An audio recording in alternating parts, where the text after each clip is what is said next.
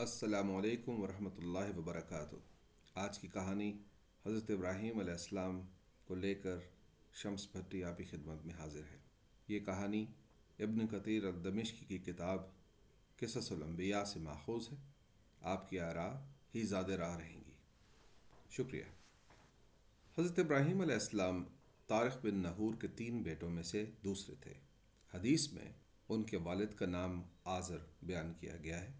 آپ کے بڑے بھائی کا نام نحور اور چھوٹے بھائی کا نام ہرن تھا۔ یہ خاندان موجودہ عراق کے ایک علاقے میں آباد تھا۔ ہرن کی وفات کے بعد ان کے بیٹے حضرت لوت علیہ السلام کی کفالت کی ذمہ داری ان کے دادا آذر نے اٹھا لی۔ حضرت ابراہیم علیہ السلام کا نکاح حضرت سارہ علیہ السلام کے ساتھ ہوا۔ کچھ عرصے بعد آذر نے اپنے بیٹے حضرت ابراہیم علیہ السلام، ان کی زوجہ سارہ علیہ السلام اور اپنے پوتے لوت علیہ السلام کے ساتھ بیبل سے کنعان منتقل ہونے کا قصد کیا۔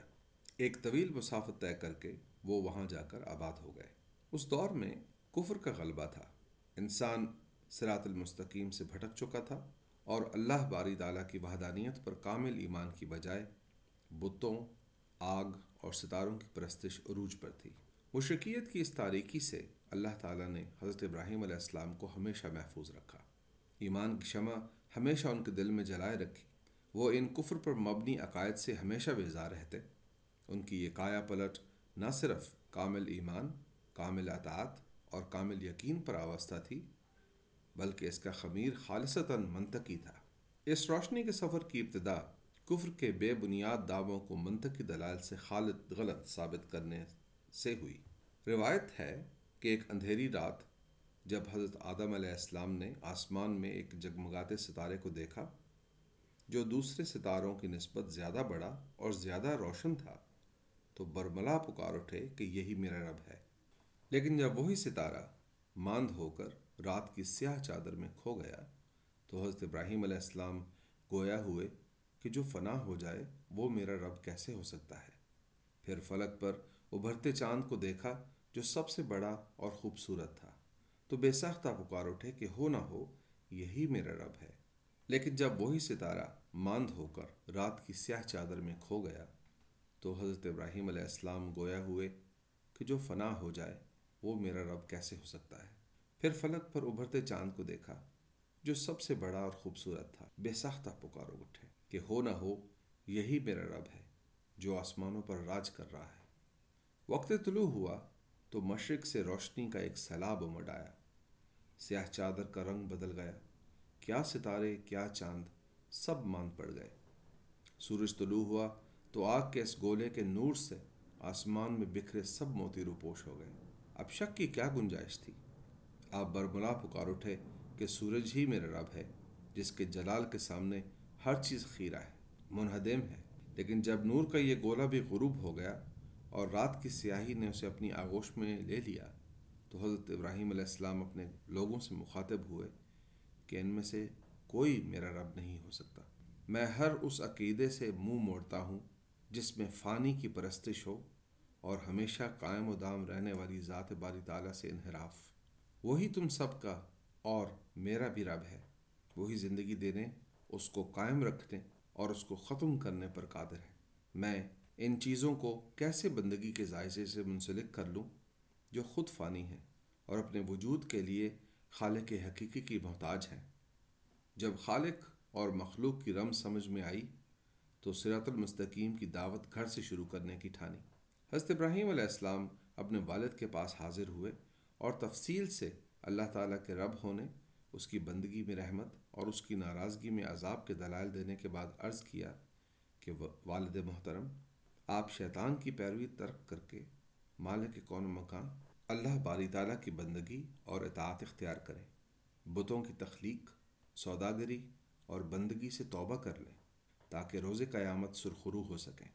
یہ سن کر ان کے والد ورتہ تیش میں آ گئے اور بولے، کیا تم میرے بتوں کے خلاف بات کرتے ہو؟ اگر تم نے یہ روش ترک نہ کی تو میں تمہیں خود سنسار کر دوں گا۔ ہمیشہ کے لیے میرے گھر اور میری نظروں سے دور ہو جاؤ۔ حضرت ابراہیم علیہ السلام اپنے والد کا یہ جواب سن کر بہت رنجیدہ ہوئے، لیکن پھر بھی ایک فرمام بردار اولاد کی مانند انہوں نے تہذیب و اخلاق کا دامن ہاتھ سے نہ چھوڑا اور اللہ سے اپنے والد کی سلامتی اور رائے حق کی توفیق کے لیے دعا کی۔ انہوں نے اپنے اس عزم کو دہرایا کہ وہ اپنی قوم کے تمام مشرکانہ عقائد، تہمات اور جھوٹے معبودوں کو ہمیشہ کے لیے خیرباد کہتے ہیں۔ ان کے لیے ان کا رب ہی کافی ہے۔ رائے حق میں اگلا پڑاؤ بھٹکی ہوئی قوم کو دعوت حق دینا تھا۔ آپ نے اپنے لوگوں سے سوال کیا کہ وہ بتوں کی پوجا کیوں کرتے ہیں۔ جب ان سے کوئی فطری و مدلل جواب نہ بن سکا تو وہ ہٹ دھرمی پر اتر آئے اور بولے کہ وہ تو اپنے آبا و اجداد کے افکار و عقائد پر کار فرما ہیں۔ اس پر حضرت ابراہیم علیہ السلام نے جواب دیا کہ تمہارے آبا و اجداد بھی واضح نشانیوں کے باوجود شرک کے مرتکب ہوئے اور اب تم بھی اسی بے راہ روی کا شکار ہو۔ اب بھی موقع ہے۔ شیطان کا وطیرہ ترک کر کے رائے حق پر آ جاؤ تاکہ فلاح پا سکو۔ جب دلائل سے ان کی قوم نہ سمجھ پائی، تو حضرت ابراہیم علیہ السلام نے حقیقت واشگاف کرنے کے لیے ایک اور تدبیر سوچی۔ کچھ ہی دنوں میں اس شہر میں ایک سالانہ میلہ سجنے والا تھا۔ اس مذہبی تہوار کا انعقاد شہر سے باہر ایک کھلے میدان میں کیا جاتا، جہاں ستاروں اور بتوں کی پوجا پاٹ کے علاوہ تفریح کے بہت سے مواقع بھی ملتے اور لوگ دور دراز علاقوں سے جوک در جوک اس میلے میں شرکت کرنے کے لیے آتے مقامی لوگوں کے لیے اس میلے کی مذہبی، معاشرتی اور معاشی فوائد تھے، اس لیے شہر کنان کا ہر باسی اس میلے میں شرکت کرتا اور اس دن پورا شہر ویران ہو جاتا۔ میلے والے دن جب حضرت ابراہیم علیہ السلام کے والد نے آپ کو ساتھ چلنے کو کہا تو آپ نے ناسازی طبیعت کا بہانہ بنا کر گھر پر ہی رک گئے۔ جب شہر ویران ہو گیا تو حضرت ابراہیم علیہ السلام نے شہر کے سب سے بڑے بت خانے کا رخ کیا۔ مادی تہذین و آرائش سے مزین یہ بلند و بالا پرشک و عمارت ہر جسامت اور حیت کے بتوں سے بھری پڑی تھی۔ ہر بت کے سامنے اس کی اہمیت کی مناسبت سے بھینٹ کے نام پر دھن و دولت اور اشیاء خرد و نوش کا انبار لگا تھا۔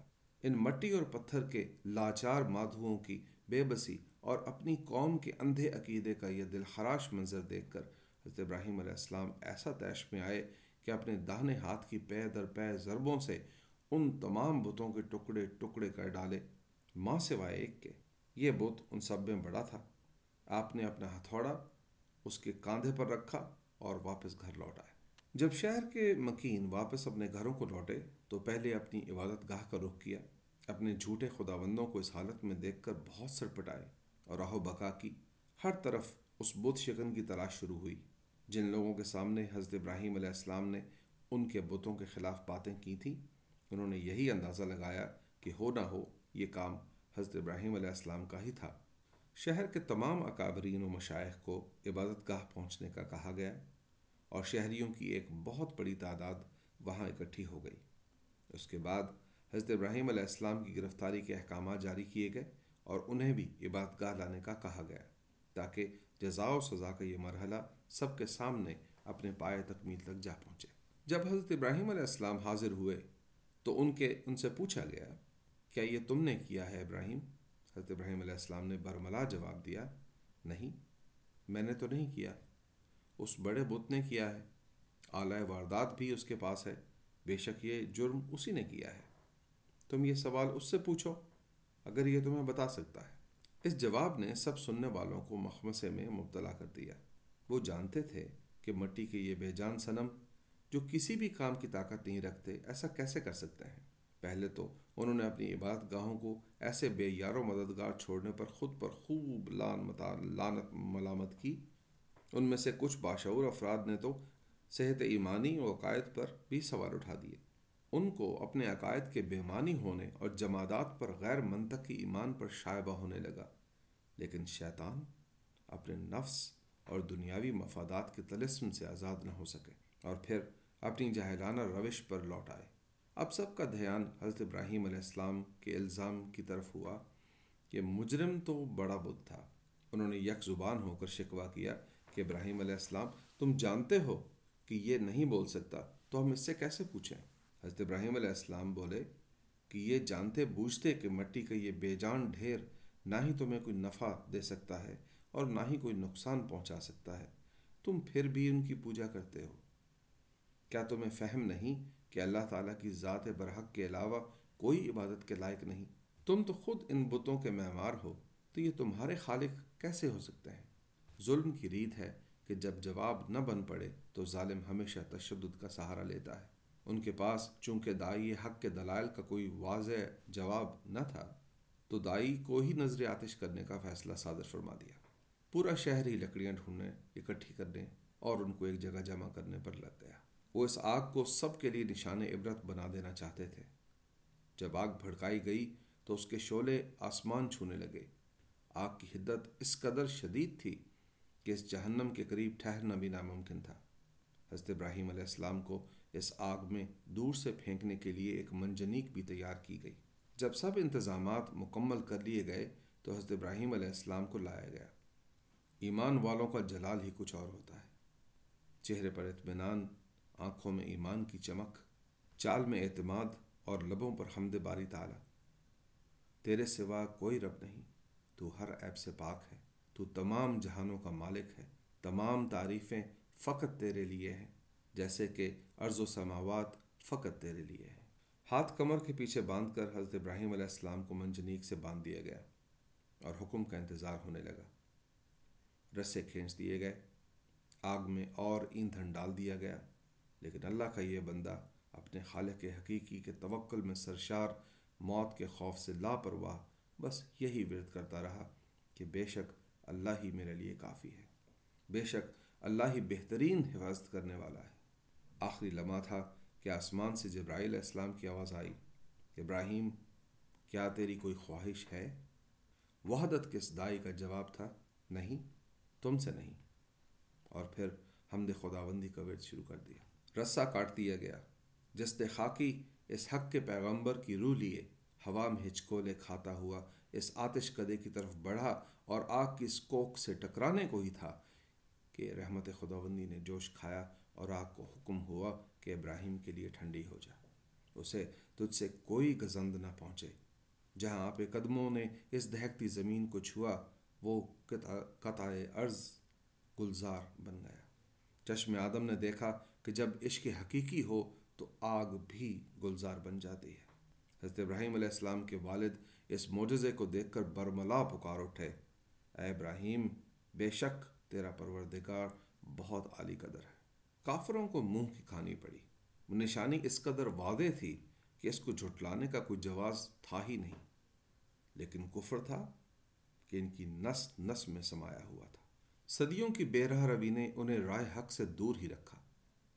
بے شک اللہ جسے چاہتا ہے ہدایت دیتا ہے اور جس ظالم کی ڈھیل کو ڈھیل دینا چاہتا ہے، اس کی نافرمانی کی رسی دراز کر دیتا ہے۔ اہل شہر کی آنکھیں تو نہ کھلیں لیکن اس واقعے کی اطلاع طول و عرض میں پھیل گئی۔ جب اس واقعے کا علم وقت کے بادشاہ نمرود کو ہوا تو وہ بہت سر پٹایا۔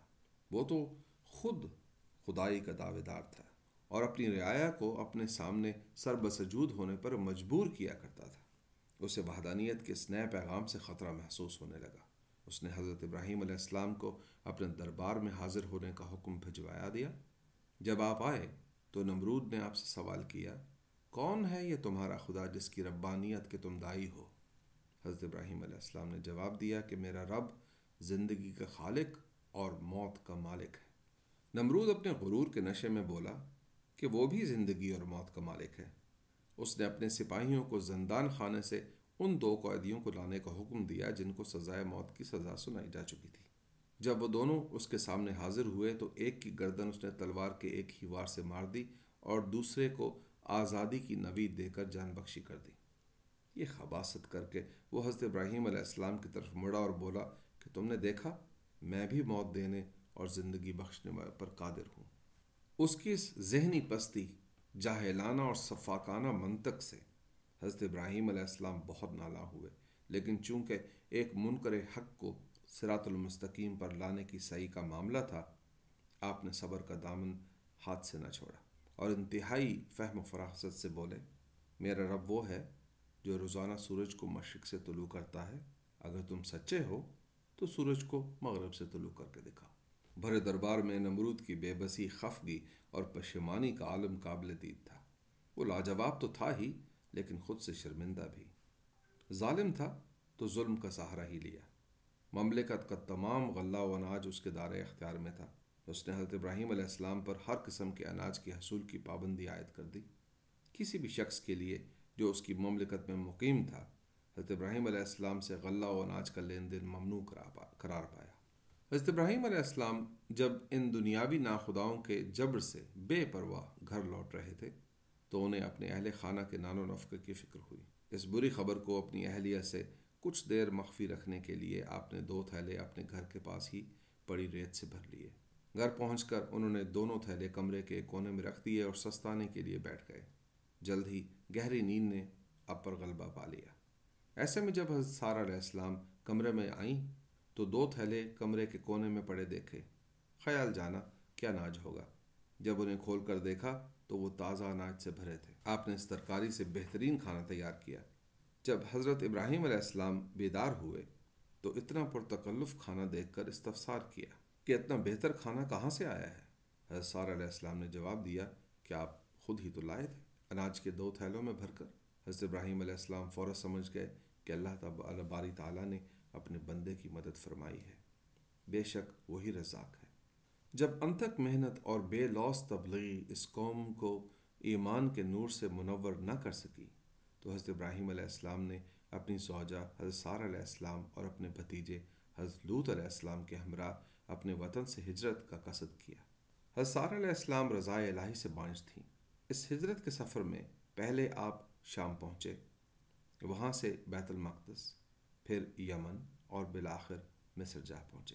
مصر سے روانہ ہوتے ہوئے آپ کے ساتھ کچھ مال مویشی، رسد کا سامان اور ایک مصری خادمہ حضرت حاضر علیہ السلام بھی تھیں، جنہیں حضرت سار علیہ السلام کی خدمت کے لیے ساتھ رکھا گیا تھا۔ حضرت ابراہیم علیہ السلام کے دل میں حضرت سار علیہ السلام کے لیے بڑی قدر و منزلت تھی۔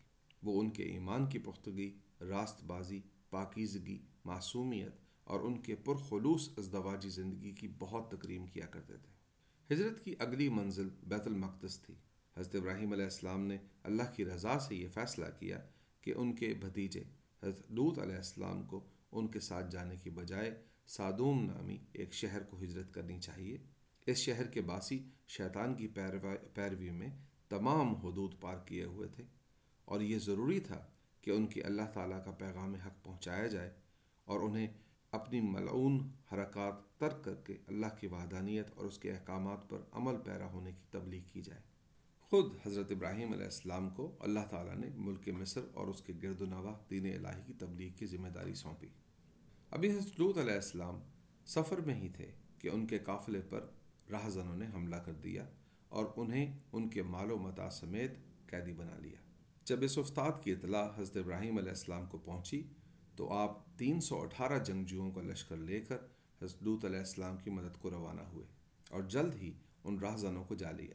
آپ نے اپنی جامع مردی سے نہ صرف حضرت علیہ السلام کو آزاد کروا لیا، بلکہ ان کا تمام لوٹا ہوا مال بھی بازیاب کروا لیا۔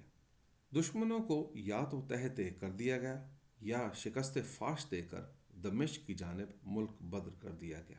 اس فتح نے علاقے میں حضرت ابراہیم علیہ السلام کی بہادری اور عسکری سوجھ بوجھ کا ڈنگ کا بجا دیا اور حلقہ اقتدار میں آپ کو بہت قدر کی نگاہ سے دیکھا جانے لگا۔ بے شک، اللہ تعالیٰ جسے چاہتا ہے عزت دیتا ہے اور جسے چاہتا ہے ذلت۔ آپ اور آپ کے اہل و عیال اب بیت المقدس میں ہی بس گئے۔ بیس سال بیت گئے، لیکن حضرت ابراہیم علیہ السلام اور حضرت سارا علیہ السلام کو اولاد کا سکھ دیکھنا نصیب نہ ہوا۔ ایک دن حضرت سار علیہ السلام نے اپنی خواہش سے حضرت حضر علیہ السلام کو حضرت ابراہیم علیہ السلام کے نکاح میں دے دیا۔ اس امید پر کہ اللہ تعالیٰ اپنی رضا سے حضرت ابراہیم علیہ السلام کو حضرت حضر علیہ السلام کے بطن سے اولاد کی نعمت عطا فرمائے۔ مشیت الہی سے چھیاسی برس کی عمر میں اللہ تعالیٰ نے حضرت ابراہیم علیہ السلام کو اولاد نرینہ عطا فرمائی۔ آپ نے حضرت حضر علیہ السلام کے بیٹے کا نام حضرت اسماعیل علیہ السلام رکھا۔ ابھی حضرت اسماعیل علیہ السلام شیر خوار ہی تھے کہ پیری میں اولاد کی نعمت سے سرشار حضرت ابراہیم علیہ السلام پر ایک کڑا امتحان پہنچا۔ اللہ کے حکم سے آپ کو اپنی زوجہ حضرت حاضر علیہ السلام اور اپنے فرزند حضرت اسماعیل علیہ السلام کو ایک دور دراز، غیر آباد اور بیابان بنجر وادی میں چھوڑنا پڑا۔ جب آپ اللہ کے حکم کے مطابق ان دونوں کو لے کر چٹیل پہاڑوں میں گھری اس وادی میں پہنچے تو وہاں انسان تو کیا نباتات و حیوانات تک کا وجود نہ تھا، پانی کا دور دور تک کوئی نشان تک نہ تھا۔ اس بدحالی کے عالم میں جب آپ ان دونوں کو چھوڑ کر جانے لگے تو حضرت حضر علیہ السلام نے آپ کی ابا پکڑ لی اور استفسار کیا کہ آپ ہمیں اس بے آباد وادی میں بے یار و مددگار چھوڑ کر کہاں جا رہے ہیں؟ حضرت ابراہیم علیہ السلام نے کھجوروں کی ایک تھیلی اور پانی کا مشکیزہ ان کے پاس رکھا اور واپس چل دیے لیکن ان کے سوال کا جواب نہ دیا۔ حضرت حاضر علیہ السلام نے اپنا سوال تین مرتبہ دہرایا، لیکن جواب ندارت۔ فقط خاموشی۔ بالآخر وہ بولی، کیا آپ کو اللہ تعالیٰ نے اس کام کا حکم دیا ہے؟ آپ نے جواب دیا ہاں۔ اس جواب پر اللہ کی نیک بندی نے بڑی متانت سے کہا، پھر اللہ ہی ہماری حفاظت فرمائے گا اور ہمیں تنہا نہیں چھوڑے گا۔ یہ کہا اور واپس حضرت اسماعیل علیہ السلام کے پاس آن بیٹھی۔ حضرت ابراہیم علیہ السلام چلتے گئے، یہاں تک کہ ان کے اہل و عیال ان کی آنکھوں سے اوجھل ہو گئے۔ اس وقت اس محبت کرنے والے خاوند اور بیٹے پر جان چھڑکنے والے والد نے مڑ کر دیکھا اور اپنے رب کائنات کے روبرو دعا کے لیے ہاتھ اٹھا دیے۔ اے میرے مالک، بے شک میں نے اپنی اولاد اس بنجر وادی میں تیرے گھر کے پاس چھوڑی ہے، تاکہ وہ تیری عبادت کر سکیں۔ میرے مالک اپنے کرم سے، اپنے بندوں میں سے چند کے دل اس وادی کی طرف متوجہ فرما دے اور میری آل و اولاد کو اناج کی نحمت عطا فرما دے تاکہ وہ تیرا شکر ادا کر سکیں یہ دعا کی اور واپس بیت المقدس کی جانب روانہ ہو گئے۔ اللہ تعالیٰ بڑا کارساز، رحمان، رحیم اور اپنے انسانوں سے محبت کرنے والا۔ وہ اپنے بندوں کو کبھی تنہا نہیں چھوڑ، کبھی کبھی اس کی رحمت ہماری ناقص عقل سے مخفی رہتی ہے۔ لیکن اللہ ہمارے لیے جو کرتا ہے بہتر کرتا ہے۔ اس کے کارم سے نہ صرف آب زمزم کا معجزہ رونما ہوا، بلکہ عربوں کا ایک قبیلہ بھی حضرت حاضر علیہ السلام کی اجازت سے اس وادی میں آ کر آباد ہو گیا۔ حضرت اسماعیل علیہ السلام کی ولادت کے کوئی بارہ برس بعد ایک دن دو اشخاص نے حضرت ابراہیم علیہ السلام کے دروازے پر دستک دی۔ آپ نے انہیں عزت سے بٹھایا اور توازو کے طور پر بھنا ہوا گوشت پیش کیا۔ لیکن انہوں نے اس تعام کی طرف ہاتھ نہ بڑھائے۔ حضرت ابراہیم علیہ السلام کو پریشان دیکھ کر ان میں سے ایک شخص نے آپ کو بتایا کہ وہ اللہ کے فرشتے ہیں اور انسانی شکل میں حضرت لوت علیہ السلام کی قوم کو سزا دینے کے لیے سودوم کی طرف جا رہے ہیں۔ انہوں نے آپ کو اللہ کی رضا سے حضرت سارہ علیہ السلام کے بطن سے حضرت اسحاق علیہ السلام کی ولادت کی نوید بھی دی۔ اس کے ساتھ انہوں نے حضرت اسحاق علیہ السلام کی نسل سے حضرت یعقوب علیہ السلام کی بشارت بھی دی۔ حضرت علیہ السلام نے بوجھل دل سے استفسار کیا کہ وہ ایک ضعیف عورت ہیں اور ان کے شوہر ایک عمر رسیدہ مرد۔ ان کے ہاں اس عمر میں بیٹے کی ولادت ہونا فطری طور پر مشکل نظر آتا ہے۔ فرشتوں نے انہیں یقین دلایا کہ اللہ ہر شے پر قادر ہے۔ وہ جس جس کام کا ارادہ کرتا ہے، وہ ہو جاتا ہے۔ آل ابراہیم پر اللہ کا کرم ہے۔ حضرت ابراہیم علیہ السلام اس خوشخبری سے ورتہ حیرت میں تو تھے ہی، ان کی خوشی اور شادمانی کی بھی کوئی انتہا نہ تھی۔ بے شک اللہ قابل ستائش اور بلند مرتبت ہے۔ ایک موقع پر حضرت ابراہیم علیہ السلام نے اللہ تعالیٰ کے حضور استدا کی کہ اے میرے پاک پروردگار، کیا تو اپنے اس بندے کو دکھا سکتا ہے کہ تو مردوں کو زندہ کیسے کرتا ہے؟ اللہ تعالیٰ نے انہیں حکم دیا کہ وہ چار پرندوں کو ذبح کریں، پھر ان کے چھوٹے چھوٹے ٹکڑے کر دیں۔ بعد ازاں ان چاروں پرندوں کے گوشت کو آپس میں ملا دیں۔ اس کے بعد اس گوشت کے ڈھیر کے چار برابر حصے کر لیں اور ان چار حصوں کو چار پہاڑوں کی چوٹیوں پر رکھ دیں۔ حضرت ابراہیم علیہ السلام نے ایسا ہی کیا جیسا حکم دیا گیا تھا۔ اب حکم آیا کہ اللہ کی رضا سے ان پرندوں کو آواز دیں۔ جب حضرت ابراہیم علیہ السلام نے اللہ کا نام لے کر ان پرندوں کو صدا دی، تو ہر پہاڑ سے ہر ایک پرندے کے جسم کے ٹکڑے دوسرے پہاڑوں پر موجود اسی جسم کے ٹکڑوں سے جا ملے۔ یہاں تک کہ ان بکھرے ہوئے گوشت کے لوتھڑوں نے واپس انہی چار پرندوں کا روپ دھار لیا۔ اور پھر ان جسموں نے اپنی مخصوص جلد اور پروں کا لباس پہن کر حضرت ابراہیم علیہ السلام کی طرف اڑان بھری اور اپنی اصلی حالتوں میں حضرت ابراہیم علیہ السلام کے قدموں پر آن بیٹھے۔ بے شک اللہ تعالیٰ قادر مطلق ہے اللہ تعالیٰ اپنے نیک اور برگزیدہ بندوں کو آزماتا ہے تاکہ ان کی ایمان کی پختگی کی جانچ کر سکے۔ لیکن خلیل اللہ کے لیے اگلی آزمائش بہت کڑی تھی۔ حضرت اسماعیل علیہ السلام کوئی تیرہ برس کے ہوں گے اور حضرت ابراہیم علیہ السلام کوئی سو برس کے، جب آپ کو ایک ہی خواب تین دن لگاتار آیا۔ نبیوں کے خواب بھی وہی ہی ہوتے ہیں۔ جب اللہ کا حکم تھا تو اس مرد مومن کو جواز تلاش کرنے کی کوئی حاجت نہ تھی، نہ ہی خواہش۔ آپ حضرت اسماعیل علیہ السلام کے پاس پہنچے۔ سلام و دعا اور پدرانہ شفقت کے بعد انہیں بتایا کہ میں نے تین مرتبہ خواب میں دیکھا ہے کہ میں تمہیں اللہ تعالیٰ کی راہ میں اس کی خوشنودی کی خاطر ذبح کر رہا ہوں۔ مجھے اس حکم کی تعمیل کے لیے تمہاری رائے اور معاونت درکار ہے۔ بے شک نیک اور سعادت مند اولاد سے بڑھ کر اس دنیا میں کوئی اور نعمت نہیں۔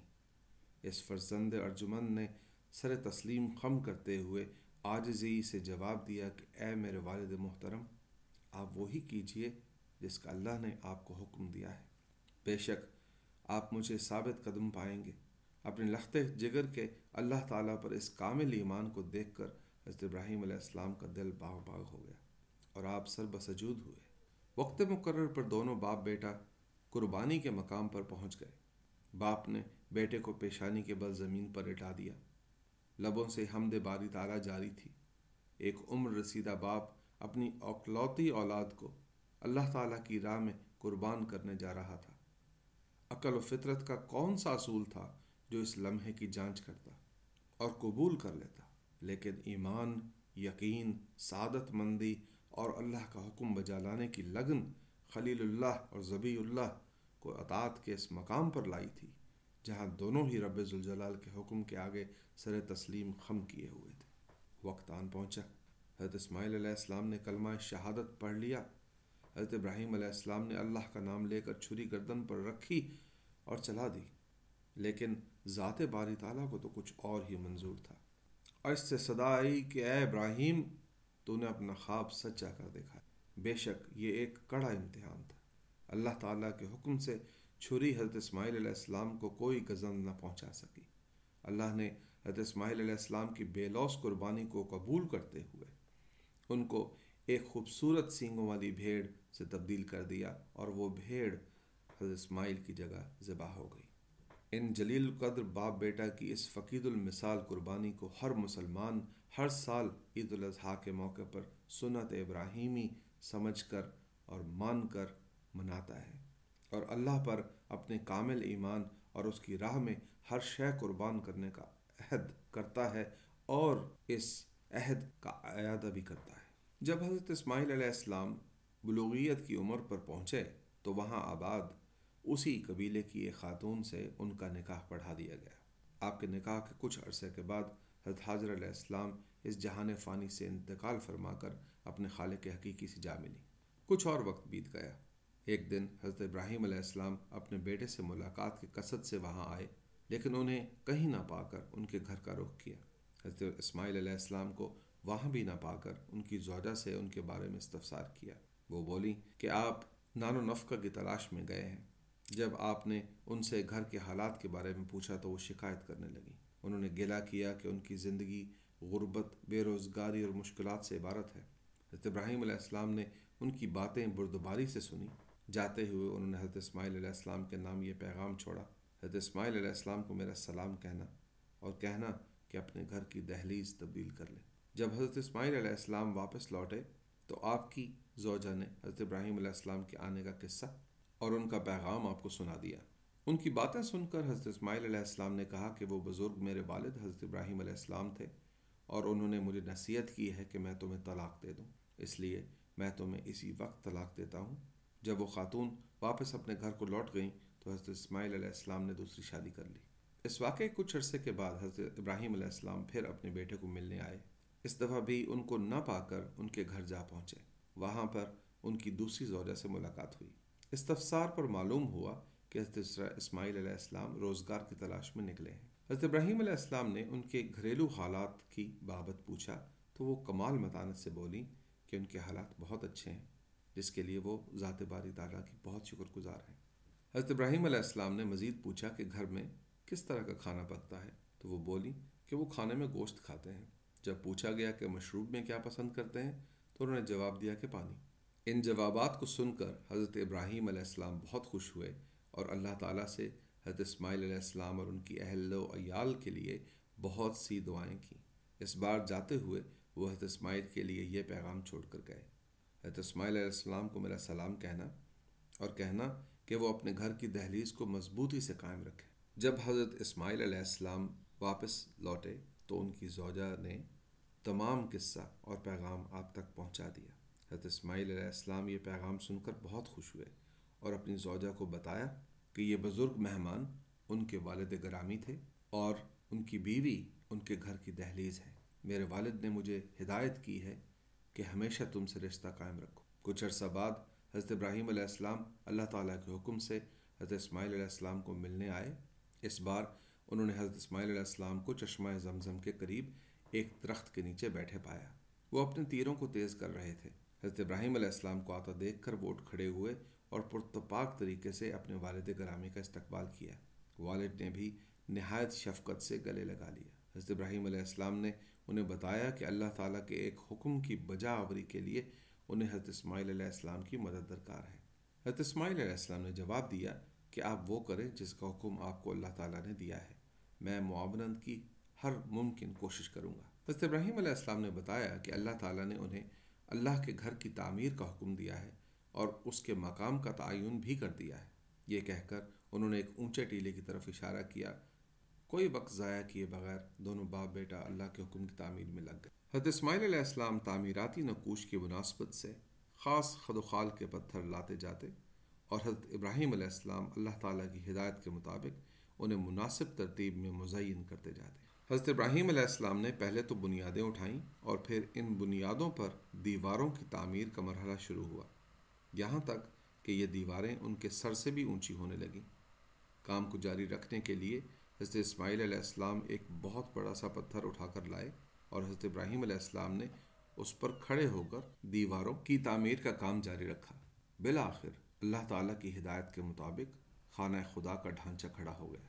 تعمیر مکمل ہونے کے بعد دونوں باپ بیٹا نے کابت اللہ کے گرد طواف کیا اور اپنی اس کاوش کی مقبولیت کے لیے دعا کی۔ بے شک اللہ سب جاننے والا اور سب سننے والا۔ حضرت سارا علیہ السلام کی وفات کنان کے ایک گاؤں ہبرون میں ہوئی۔ ان کے انتقال کے بعد حضرت ابراہیم علیہ السلام نے حضرت اسحاق علیہ السلام کا نکاح رفاقہ بن بطول سے پڑھوایا اور خود بھی کنتورہ نامی خاتون سے رشتہ ازدواج میں منسلک ہو گئے۔ حضرت ابراہیم علیہ السلام کی اولاد میں حضرت سارا علیہ السلام سے حضرت اسحاق علیہ السلام، حضرت حاجرہ علیہ السلام سے حضرت اسماعیل علیہ السلام، تیسری زوجہ کنتورا سے زمران سرجھر، یکشان اور چوتھی زوجہ حجون سے کسان، سراج، امیم، لوتن اور نفیس شامل ہے حضرت ابراہیم علیہ السلام کا وصال ایک سو پچہتر برس کی عمر میں ہوا۔ ان للہ و ان الہ راجعون۔ اے اللہ، اے میرے پاک پروردگار، ہم تیرے ہی بندے ہیں اور تجھ سے ہی مدد مانگتے ہیں۔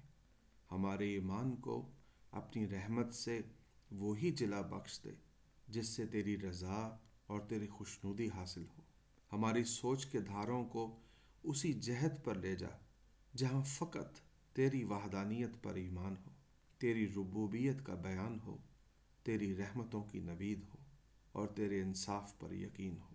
ہماری سوچوں پر مسلط یہ جھوٹے ناخدا ریزہ ریزہ کر دے۔ ہماری بصارت کو توفیق دے کہ یہ حقیقت اور دھوکے کا فرق پہچان سکے۔ آتش نمرود اپنے جوبن پر ہے، عشق خلیل عطا کر دے سرات المستقیم نظروں سے اوجھل ہے، عقل سلیم عطا کر دے غم دنیا میں دل جلاتے ہیں، آخرت کا شعور عطا کر دے قربانی و اثار کے معنی بھول چکے ہیں، سنت ابراہیمی کی احساس عطا کر دے اے اللہ، ہمارا ایمان ہے کہ تیرے سوا کوئی معبود نہیں۔ تیرا کوئی شریک نہیں، تیرا کوئی ہمسر نہیں اور تیرے سوا کوئی رزاق نہیں۔ اے ہمارے پاک پروردگار، ایمان ہے، لیکن ہمارا عمل اس ایمان کا اندار نہیں۔ ہمارے ایمان اور ہمارے قول و فعل میں ہم آہنگی عطا فرما دے تو سب جہانوں کا مالک ہے، تو ہر شے کا خالق ہے۔ ہر تعریف تیرے لیے ہے، جیسے ان حاضر و مخفی کائناتوں میں موجود ہر شے تیرے لیے ہے۔ اے اللہ، ہمارے لیے تو ہی کافی ہے۔ ہم اپنے ایمان کو، اپنے جسد خاکی کو، اپنی روحوں کو، اپنی آل اولاد کو اور اس ہر شے کو جو تیری عطا ہے، تیری حفاظت میں دیتے ہیں۔ بے شک، کوئی تجھ سے بڑا حفاظت کرنے والا نہیں۔ اے اللہ، ہماری خطاؤں کو معاف فرما دے۔ اے اللہ، ہماری التجاؤں کو قبول فرما لے اے اللہ تعالیٰ اے میرے پاک پروردگار، اے مالک کون و مکان، ہماری دعائیں قبول فرما لے۔ آمین۔ سما